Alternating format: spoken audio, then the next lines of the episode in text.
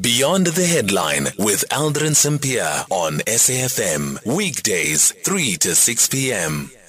We're in conversation next with Clyde Mallinson, independent energy analyst. So, South Africans have survived 332 days of load shedding in 2023, which is an additional 127 days more than in 2022.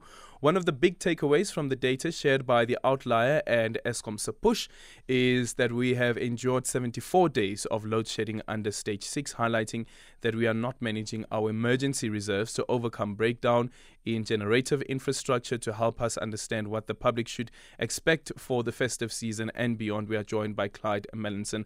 Clyde, good afternoon and thank you so much for making time for us. Uh, afternoon, uh, I'll run. Um, been there, got the t-shirt. Do you have both? Clyde, let's quickly look at the data that has come out on load shedding. What I found interesting is during that during the middle of August um, and leading up to the BRICS summit, we had very very low levels of load shedding. In some cases, no load shedding at all. What happened back then in August that's not happening now in November, December? Okay, so the best way to explain it, Aldrin, is Eskom are incredibly good at estimating what our demand is likely to be. So they actually produce a estimated um, calc- a forecast demand for a year ahead, basically. So at the beginning of the year, they've got a demand forecast for the whole year ahead. And of course, that demand forecast works. In fact, they're very good at doing it. And the times when they're off is they obviously can't estimate exactly when the cold snap will come in winter. Will it be this week or next week? But generally, they're very good. What they're not very good at is estimating the performance of the coal fleet. So the coal fleet performance, they say, we hope that there's only going to be 15,000 megawatts broken.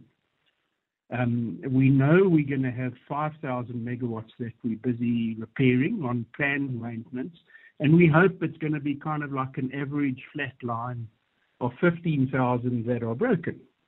And if you plot the numbers that are actually broken, it's anything but a flat line it varies from 12 to 20. You know, it might have an average of 16, but it's up and down, up and down. And all I can say is that in August, coming off of, of winter, um, when when it was when it was a bit warmer, we'd we'd had those cold snaps in July. Remember, July was going quite well until we had a couple of cold snaps. Um, we had what I would call a, a, a summer holiday, if you like, in August, where we had a period where for for no explicable reason, uh, the coal fleet was performing a bit better than average. But you know the horrible thing about averages, if you run for a bit better than average for a while, you've got to run for a bit worse than average to bring it back to hmm. average. Mm. If you know what I mean. So we go through these periods, and yes, during that time when we had the BRICS summit here, they still had uh, money in the diesel cabinet, if you like, in the in the diesel cash jar and so they were able to run the OCGTs, you, you know, pretty much at full tilt for that period. So that helped as well.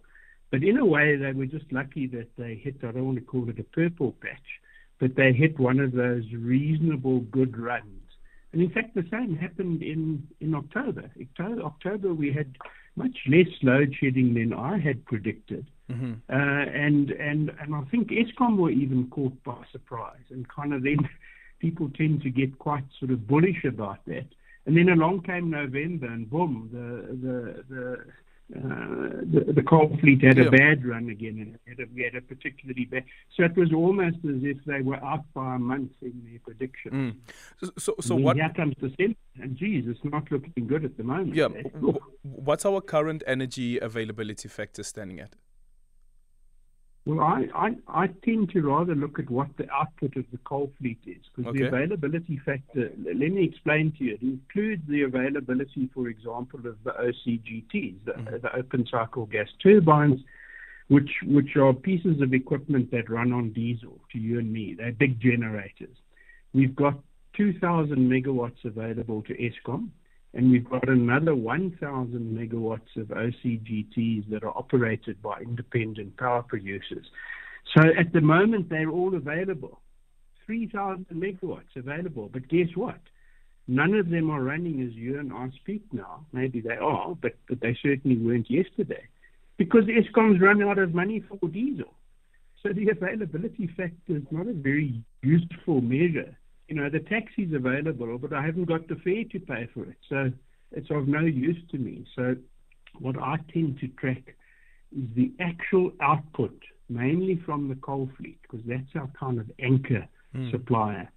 And the reality is that the output from the coal fleet has been on an annual decline for the last five or six years. The output of the coal fleet is literally dropping by two or three percentage points every year. So if we get 180 terawatt hours out of the coal fleet in 2020, we get 172 in 2021 and 100, you know, and, and that's on the decline. And that's the important thing to me. Yeah. Um, not, not the energy availability factor. Well, well, just in conclusion, then, Clyde, considering the performance of uh, these units, sometimes you find that entire Medupi doesn't have any unit um, that is online. Um, what what what should happen now heading into the future? Also, like the short term goals as well.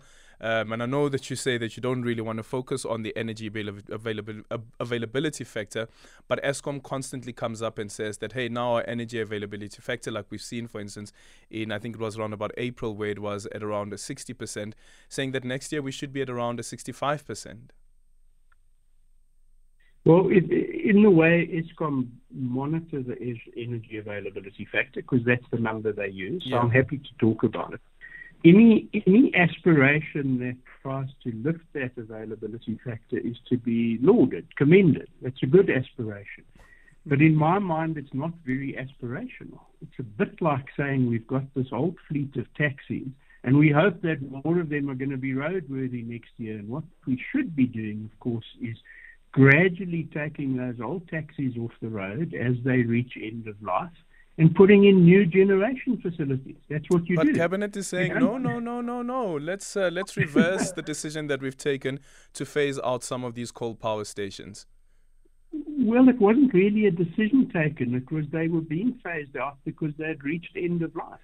In many cases, they were costing more to run than than alternatives. And also remember that many of those old coal power stations have got have got shocking uh, environmental pollution. Forget about CO2. Just think of sulfur dioxide and nitrous oxides and the poor people living close to them. We we actually we absolutely have shocking air quality on the high Highveld here, and um, many of those power stations are due for closure they they get to a point where where some people will say we can't issue you a safety license for these boiler tubes. They might explode. They've reached in. It's like when a car is not safe to go on the road. So it's not as if we we suddenly have decided we're going to decommission some of these. There's been a decommissioning plan on the table for the last 20 years. Eskom has known when the shutdown dates are. So all the hubris about we shouldn't be shutting these or being forced to shut these things down by the evil West wanting to give us trick money or whatever is all nonsense.